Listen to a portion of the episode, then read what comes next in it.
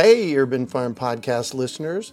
If you're as passionate about preserving the bounty of each season as we are, hey, I canned my first peaches at the age of eighteen, and that was a long time ago, then you're going to love what our friends over at Denali Canning have in store for you. They're on a mission to spread the love and knowledge of food preservation, and they're inviting you to join the journey for free. Right now, Denali Canning is offering free canning lids to anyone who wants to dive deeper into the world of food preservation. Yes, you heard that right, absolutely free. It's the perfect opportunity for both seasoned canners and those curious about starting.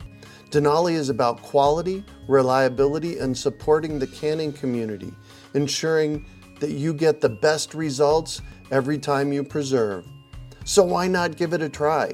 Visit denali canning dot com forward slash free to claim your free lids and start your preserving adventures today.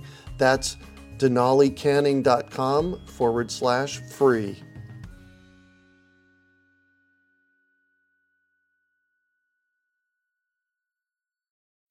My favorite plant to grow in my yard is the fruit tree, because you plant it once and you get fruit for decades.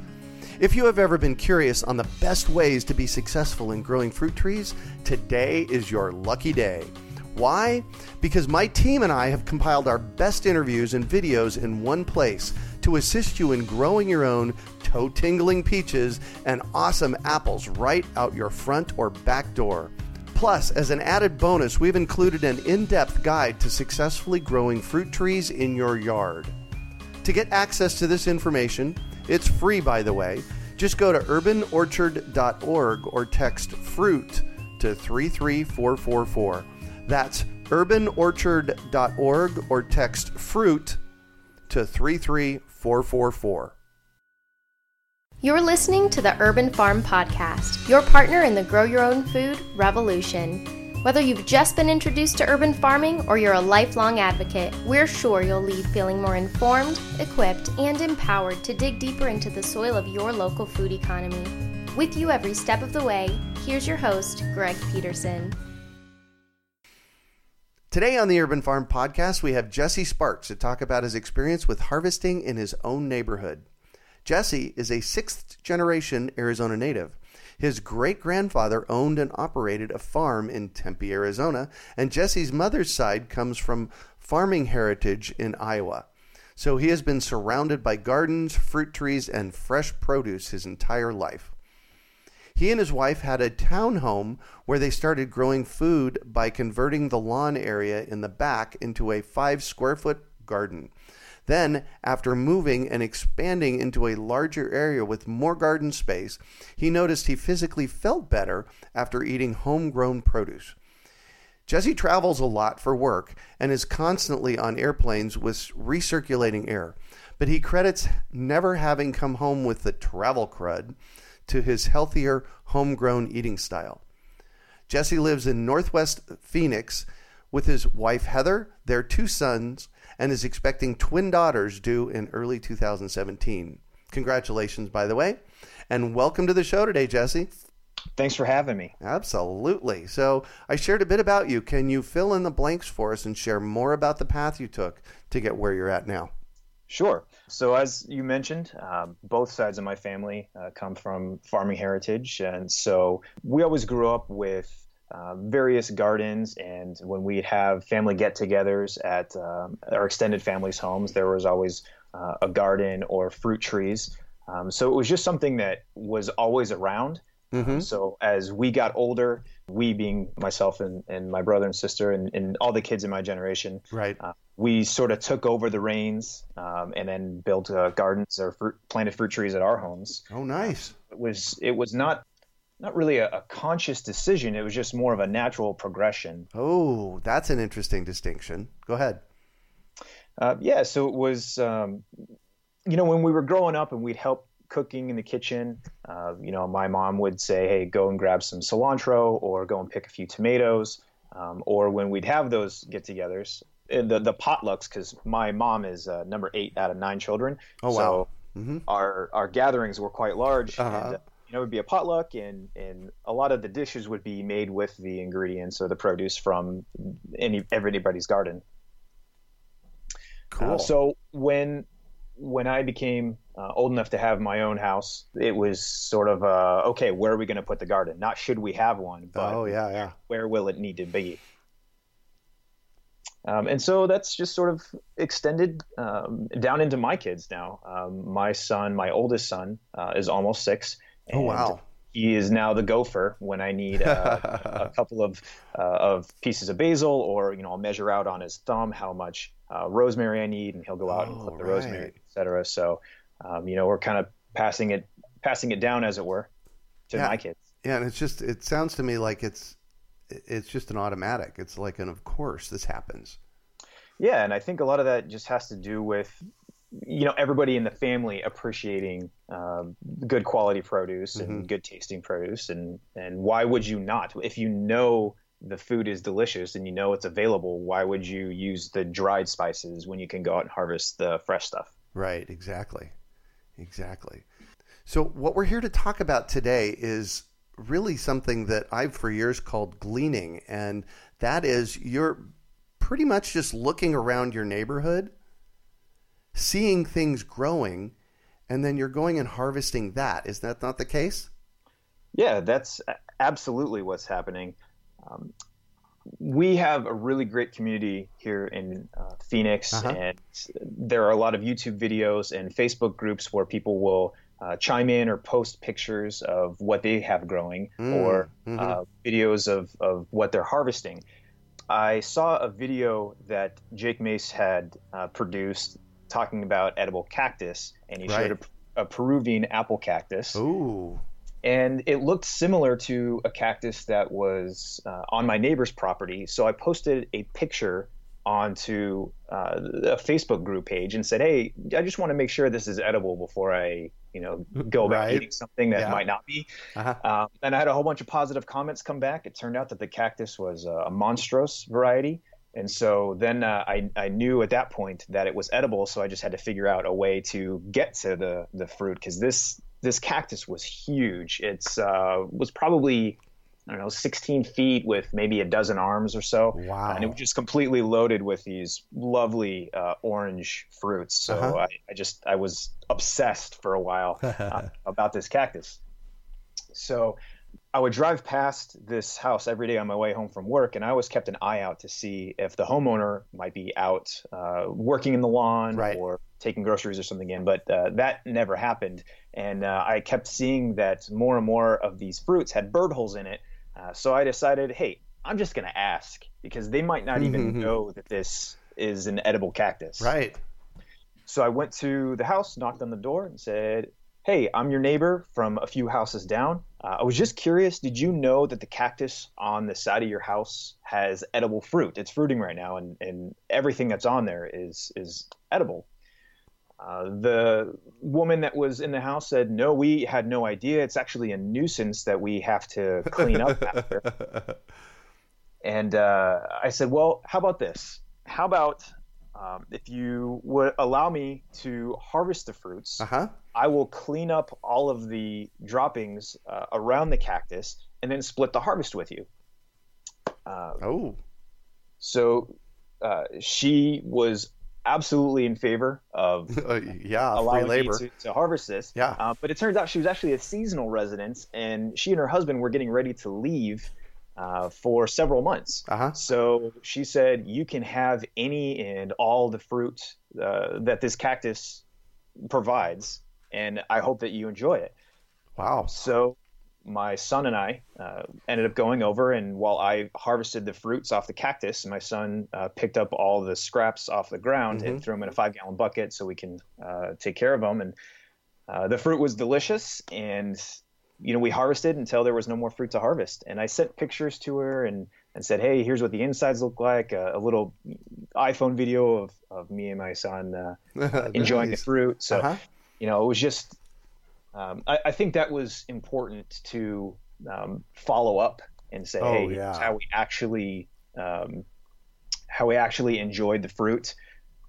And uh, and true to our word, we kept the understory of that cactus clear, and mm-hmm. uh, would continue to do so during the next harvest. Wow.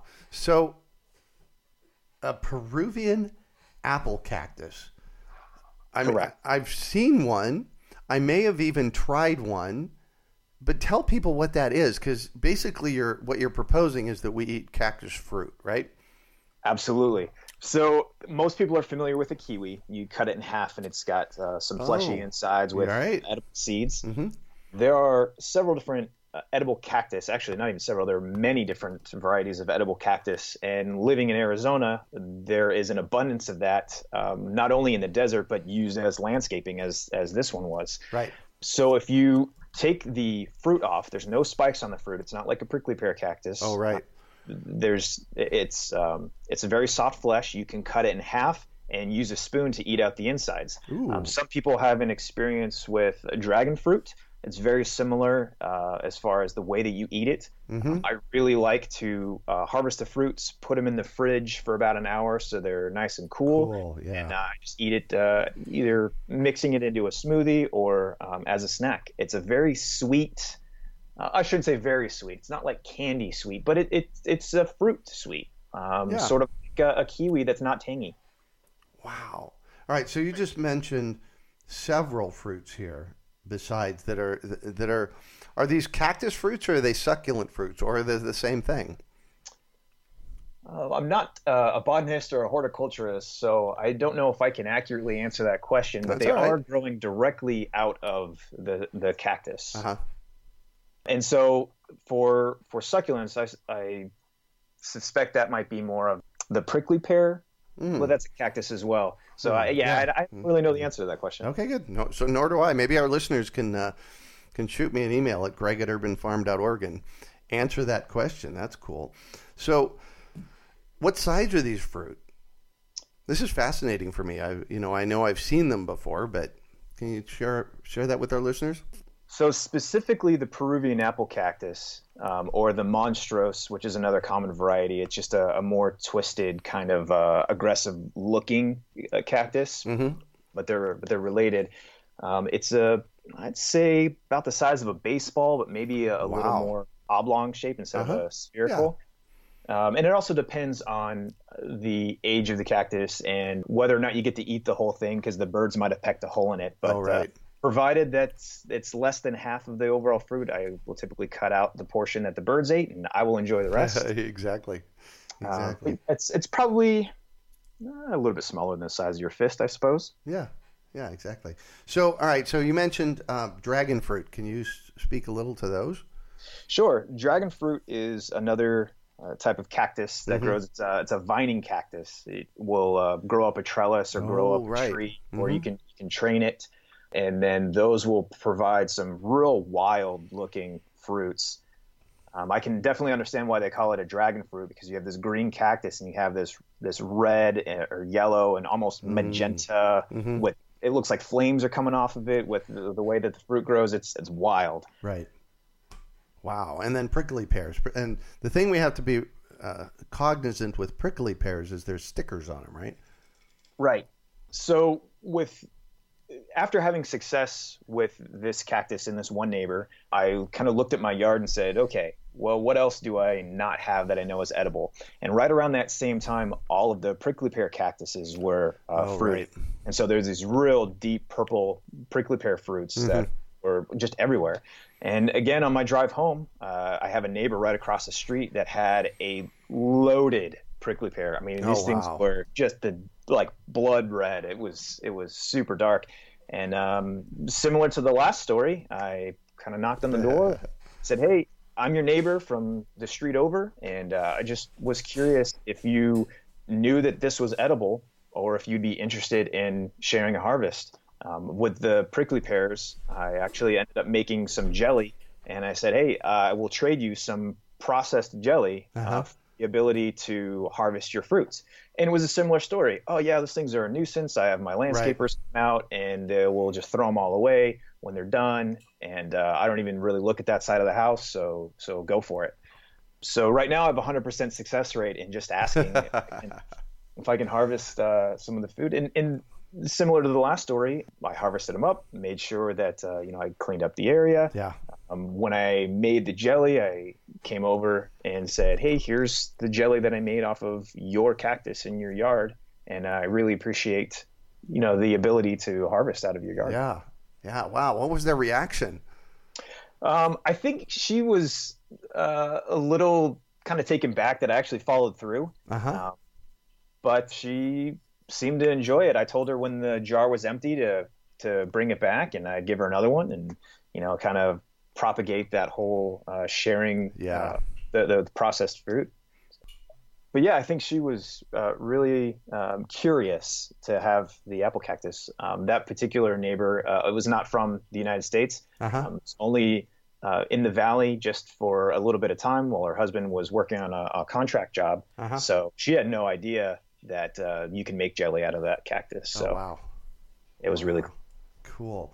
So really, yeah, yes, you're getting food, but really, I think the bigger picture here is how you're building your community. Can you say more about that and your interactions with neighbors and like that?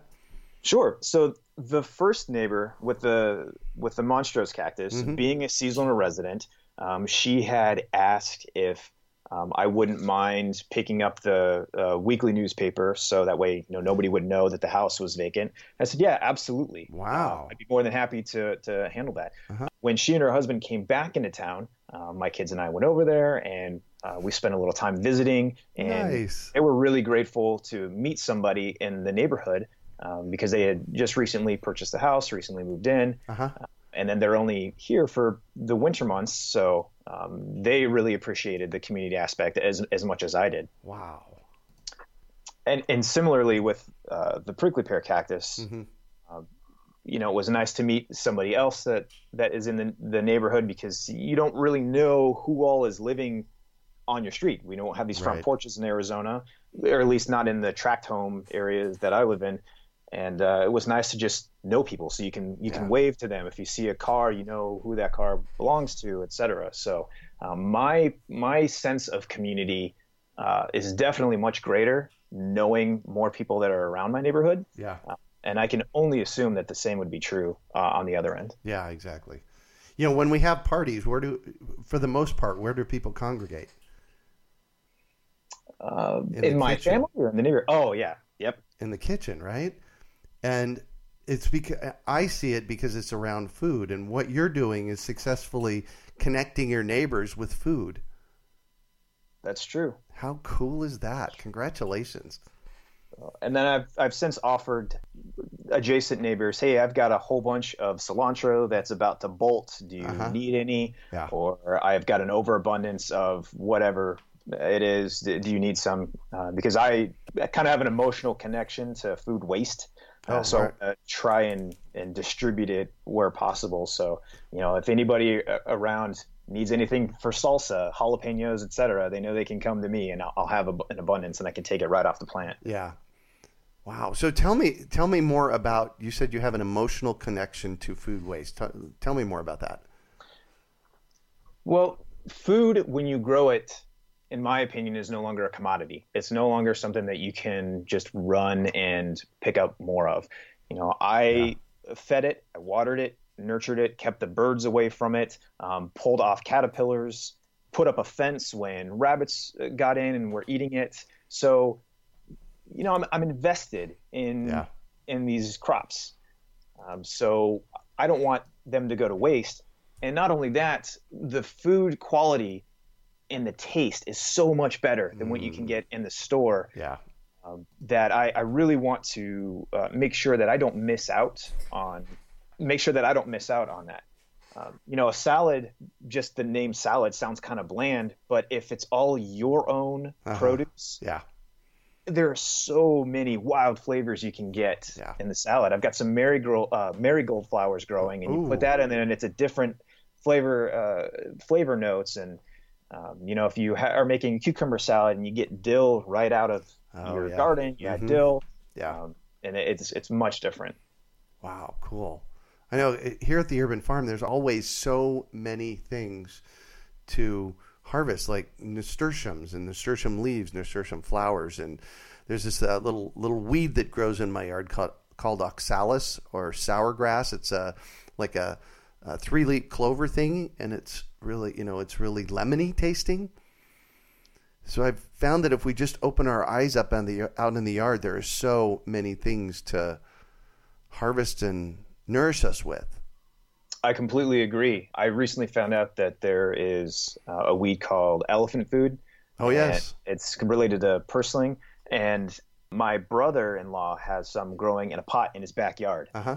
Um, and it was just there to look good, but now I know it's edible, so it's uh, there might be a few sections missing if he goes out and looks right now. There you go. There you go. So is cactus the only thing you forage for? Uh, it's the only thing that I've reached out and asked my neighbors for, uh-huh. uh, but there are definitely some other items on the on the two forage list uh, when it comes back around. Um, again, a lot of people uh, are in my neighborhood have mesquite trees, and oh, yes. they only have them just to uh, just to look good or provide shade. But I really want to harvest the the dried pods and make mesquite flour. Uh, to perhaps make some bread. Mm, right. So I fully intend on uh, asking another neighbor if I can trade my cleanup services to perhaps take those beans home, and then I'll make some bread and then provide the bread. There are palo verde trees that have edible bean pods, uh, kind of like edamame. Um, and in my backyard, I don't have either of those trees. Um, so I, I fully intend to uh, to find a source um, that I can not only harvest, but then share the harvest back with yeah. uh, who I'm getting it from. And I think that's the key. You really have to um, complete the circle, maybe? Complete the circle, exactly. Yeah. yeah. Wow. So how many yards are you harvesting things from right now? Uh, well, nothing is in season now, so I'd say zero. Uh, but let's call it this year. Time, this year, yeah. three. Wow, cool. All right. And I only started this whole harvest. Actually, I take it back. Four. Uh-huh. Uh, there was a another prickly pear cactus um, oh, yeah. again on my neighbor uh, across the street, and I wanted to eat the pads. And so I asked, "Hey, can I harvest some of these pads? I'm gonna uh, try and grill them up. Um, did you know that they're edible, et cetera?" And uh, again, she. No, I'm three for three on talking to a, a lady resident of the home, but. Um, You know, again, that she was just like, "Hey, I have no idea that why anybody would want to eat these. They've got spines." I said, "Well, you have a spineless variety, but you're right. There are little tiny spines on there. I will clean up and I will grill it, and then I can bring you one." Um, she didn't have any interest in that, but she said that that particular cactus grows over into her walkway, uh-huh. and so she was going to pick up a machete and to uh, chop it down so that way it doesn't interfere with their walkway again. Right. I said, "Okay, I will harvest just from this side, and I'll harvest it back to the point where it's no longer oh, in your walkway." Nice. So I ate several prickly pear pads, uh, not the fruit, but the pads. Yeah. Uh, off of uh, that particular cactus, mm-hmm. again providing a service because it was interfering with her walkway. Um, she didn't have to go out and try and machete this cactus on her own. And it was a win-win. Right. So she didn't want any of the harvest, but she appreciated the uh, assistance in the landscaping. Yeah, exactly. So exactly. I'd say four uh, four homes currently wow. this year. How cool is that? All within walking distance. All within, oh yes, of course, all within walking distance. And all with neighbors now that you have a better connection with. Absolutely. Yeah. Yeah, wow. So what was the first conversation like that, and what prompted you to start this? So the first conversation was definitely a little nerve-wracking for me mm-hmm. uh, because you have to approach somebody that you don't know and oh, you yeah. have to ask them for something. Yeah. Um, but I knew that not only was I asking for something, I was going to provide something in return. So I, yeah. I had a pretty good feeling I'd be able to, to hedge that a little bit. So, you know, I was kind of nervous and knocked on the door, stood back a little bit and just said it. I started with, "Hey, my name is Jesse, your neighbor from a few houses down or a neighbor from the street over," or et cetera. So they, they have that connection. I'm your neighbor. And that, that word neighbor, I think, resonates. Yeah, you know, big people, time. You build a little bit of that common ground. And uh, I just said, "Hey, th- this is what you have. Did you know it was edible? And if you didn't, can can I assist in your understanding of how to eat this plant?" Yeah. Um, I was definitely nervous. But after that first one, the rest of them were easy. Easy. Because yeah. what's the worst they can say? They can say no. no yeah, exactly. But there are so many of these uh, cactuses and trees that are in the neighborhood, you know, somebody is eventually going to say yes. Yeah, exactly. So far, everybody has, uh, but there's you don't lose anything if they say no. If they say no, yeah, exactly. Exactly. Wow. Wow. I love that you're doing this. So you had mentioned your son being involved in the harvesting and preparation. What's what's he do? What how does he help? So I started off kind of easy. Mm-hmm. Um, he held the bucket, the five gallon bucket, while I picked up uh, some of the mm-hmm. refuse around the cactus, and I convinced him that there are no spines in this particular fruit, that he could pick them up. Right. And then once he saw me do it a handful of times, um, he would clean up the ground layer uh, while I was on the ladder uh, getting the fruit from the nice. top parts of the uh-huh. cactus. So he helps out with that uh, quite a bit. Um, when it comes time to doing the mesquite bean harvest, I'm going to need a lot of beans. There's going to be oh, yeah. a lot of cleanup. So he's yeah. definitely going to be deputized to help with that as well. Love that. Love that. So what are you currently growing at home? Uh, let's see. I've got some eggplant, some jalapenos. My okra is still going crazy. Oh, yeah.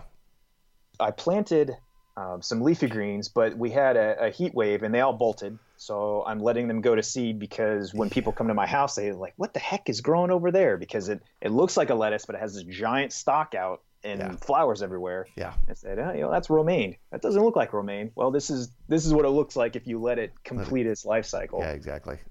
Yeah. Um, yeah, we had a uh, we had a interesting, you should say it, a heat wave. I wouldn't have called it a heat wave before thirty seconds ago, but you're right. We had a heat wave in November and um, late o- October and November, and you know, things are going to seed already, which is odd for us here. Yeah, it was it was crazy. My brassica is still doing well. Um, I think everybody kind of starts with an herb garden, so that's right. what I started with. Yeah. Uh, you know, your basil, cilantro. The rosemary is a bush, and that's oh, yeah. something that's perennial that you can plant once and then continue to harvest off of. Um, so that's where I started, and then I said, okay, I'm going to make a salsa garden, kind of expand it out to a salsa garden. And oh, then nice. in this community, uh, this Facebook community and, and some of these YouTube uh, presences, I would see something different. Like somebody was growing Okinawan spinach. Well, what's that? It looks Ooh, cool. Well, that'll yeah. grow in my zone. Let me get that. And, you know, somebody says, hey, you know, you plant a perennial tree collard once and you can continue to harvest off of it. So I was like, okay, well, that's that's intriguing. Let me go try and find something that I can perennially harvest off of. Um, so that's that's kind of uh, been expanding now yeah. to where instead of people being able to look at my garden and knowing what everything is, they now have to ask because there are some interesting things growing. Yeah. So instead of yeah. the, the curly kale, I've got dinosaur kale and, and other kind of varieties. Um, I've got Swiss chard that's bigger than a dinner plate. It's it's insane. Isn't that cool? Yeah. Yeah. yeah so it's definitely a, a point of pride for me, uh, but it's also uh, really interesting for uh, for visitors to come over and see it. And they're like, oh, what's that tree? Well, that's a moringa. You can eat it. And my youngest son is almost two, and he goes out and he eats a moringa right off the tree. Oh, so. nice. Yeah. Nice. Nice, nice, nice. One of the things that uh, we've done with the uh, Swiss chard leaves that are so big is uh, rather than using a tortilla to do a wrap, we'll use that to do a wrap. Have you ever tried that? Yeah, what we'll do is we'll put hummus and some pickled carrots mm-hmm. and uh, some sliced up uh, peppers and, and roll that up and eat it kind of like a burrito. Yeah, exactly. Wow, cool. So I'm going to shift on you, and I'd like for you to talk about a time you failed, how you overcame that failure, and what you might have learned from it.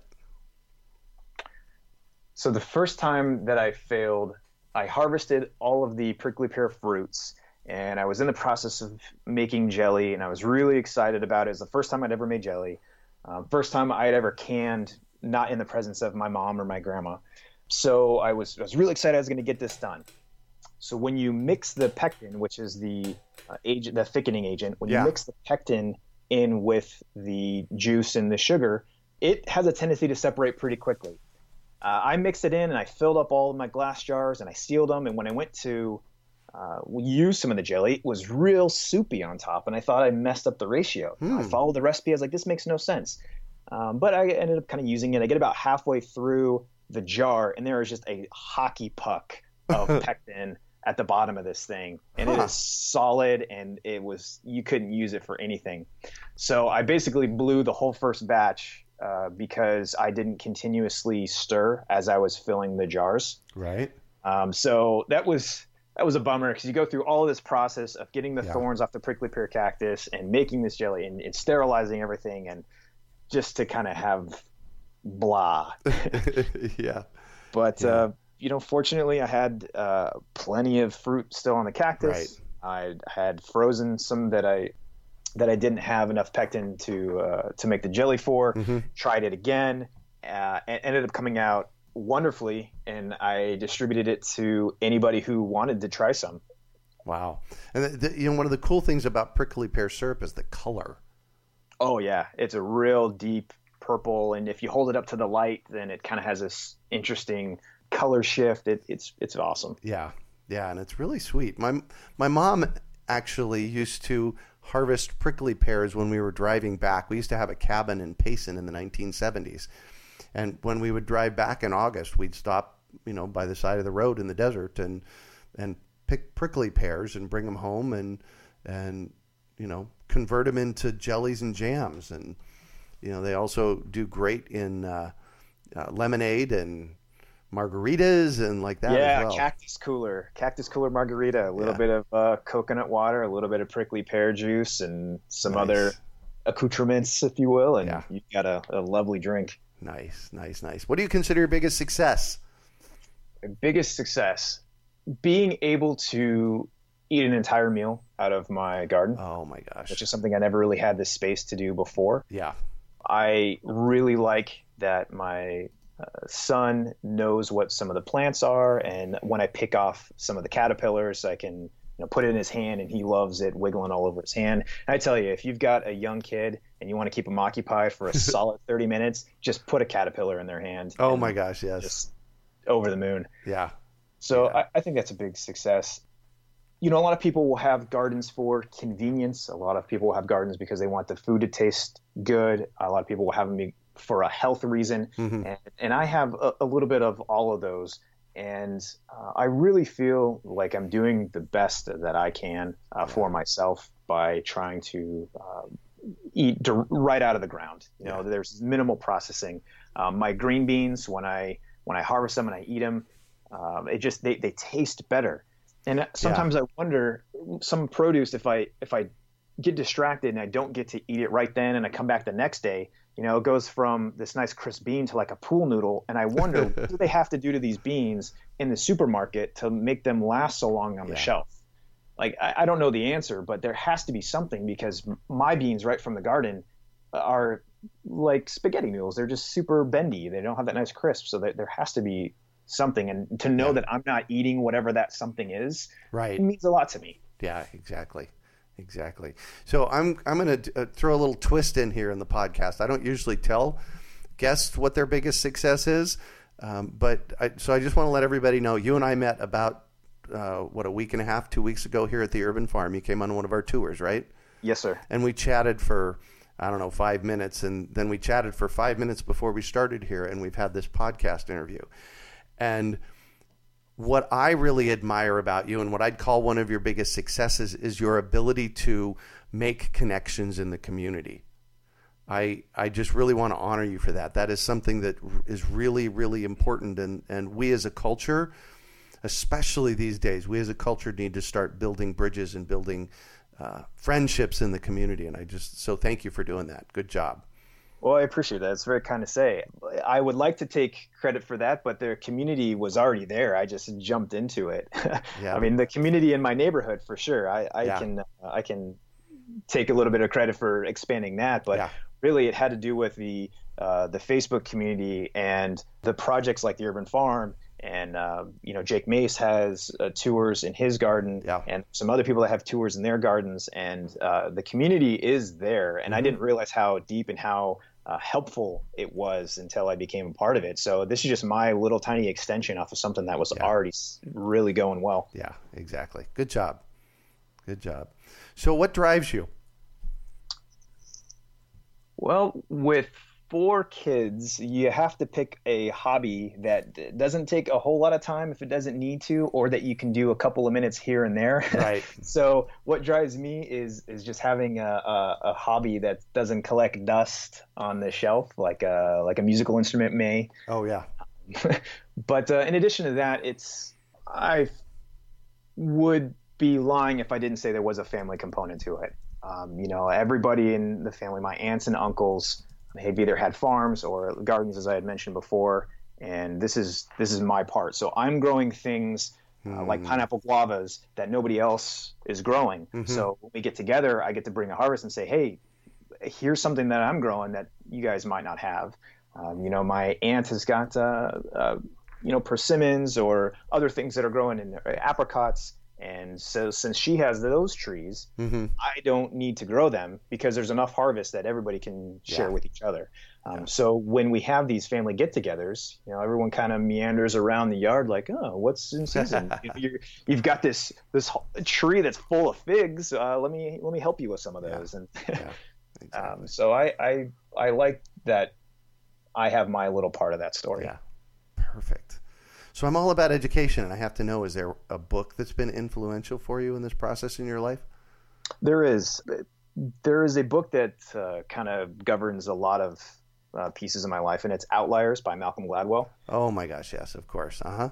And there are a couple of points in there. Uh, one is that sometimes you're a product of your environment, kind of right place, right time, but mm-hmm. then there are other parts where you can invest the time to become a master of the craft. And he has this thing, the ten thousand hour rule, that it takes yep. ten thousand hours to become a master of what you're at. And, you know, every once in a while I'll step back and take a look at my professional life or take a look at my personal life or, or a hobby or an interest and kind of see where I am on, on that track. So I have a realistic expectation of where I should be or where I believe I should be on yeah. that path. Um, so that, that book is has been huge in uh, a large portion of my adult life. Wow, cool.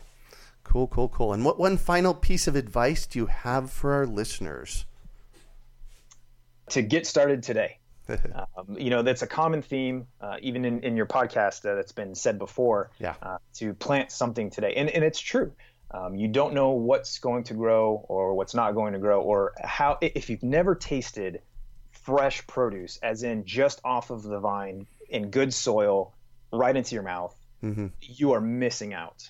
And once that happens, uh, once you realize that instead of, uh, you know, uh, a few tablespoons of a spice, you only need a, a pinch because of just how, how dense the flavors are, um, you get hooked. Yeah. So if somebody were to plant something today, even in a, a pot or a, a container, you don't have to have a, a garden um, in the ground or raised beds or anything of that nature to start. Just start and, and you'll get the bug. Yeah. Yeah. I, t- I tell people all the time, the most expensive thing to buy and the easiest thing to grow are herbs. Oh, absolutely. Yeah, absolutely. Or when you realize that there are more than just two kinds of tomatoes. And right, exactly. You grow all these crazy looking heirloom tomatoes that are delicious or that, you know, have these different flavor notes. It's it's incredible. Yeah. I don't know how you could not become addicted to gardening if you try it in earnest. Yeah. Amen to that. Amen to that. Well, thank you so much for joining us on the show and sharing your experience with us today, Jesse. It's been a treat getting to chat with you. Oh, it's been a pleasure. Thank you so much for having me. Absolutely. So how can our listeners get a hold of you? Uh, if you go to average jesse dot com, it mm-hmm. will send you to my YouTube page where nice. I've got some videos on how to harvest the prickly pear fruits and pads, um, how to get the spines off in a really easy method um, that is just basically a, a newer version of the way that the Native Americans did it, uh-huh. um, and then also how to make the jelly without uh, having a hockey puck of pectin at the bottom of the jar. Perfect, perfect, perfect, perfect. So you can find show notes from today's podcast at urbanfarm.org backslash average Jesse. Well, that's it for today. Thanks for joining us on the Urban Farm Podcast. My favorite plant to grow in my yard is the fruit tree because you plant it once and you get fruit for decades. If you have ever been curious on the best ways to be successful in growing fruit trees, today is your lucky day. Why? Because my team and I have compiled our best interviews and videos in one place to assist you in growing your own toe-tingling peaches and awesome apples right out your front or back door. Plus, as an added bonus, we've included an in-depth guide to successfully growing fruit trees in your yard. To get access to this information, it's free, by the way, just go to urban orchard dot org or text FRUIT to three three four four four. That's urban orchard dot org or text FRUIT to three three four four four. We hope you enjoyed today's episode of the Urban Farm Podcast. Remember to listen three days a week for tips, advice, and resources to help you on your journey with urban farming. You can find us on the web at urban farm dot org or send us an email to podcast at urban farm dot org. In the words of Vincent van Gogh, great things are done by a series of small things brought together. Be encouraged that with each lesson learned and skill developed, you are one step closer in the direction of your dreams. Hey, Urban Farm Podcast listeners. If you're as passionate about preserving the bounty of each season as we are, hey, I canned my first peaches at the age of eighteen, and that was a long time ago. Then you're going to love what our friends over at Denali Canning have in store for you.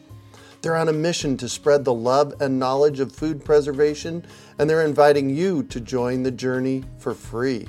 Right now, Denali Canning is offering free canning lids to anyone who wants to dive deeper into the world of food preservation. Yes, you heard that right. Absolutely free. It's the perfect opportunity for both seasoned canners and those curious about starting.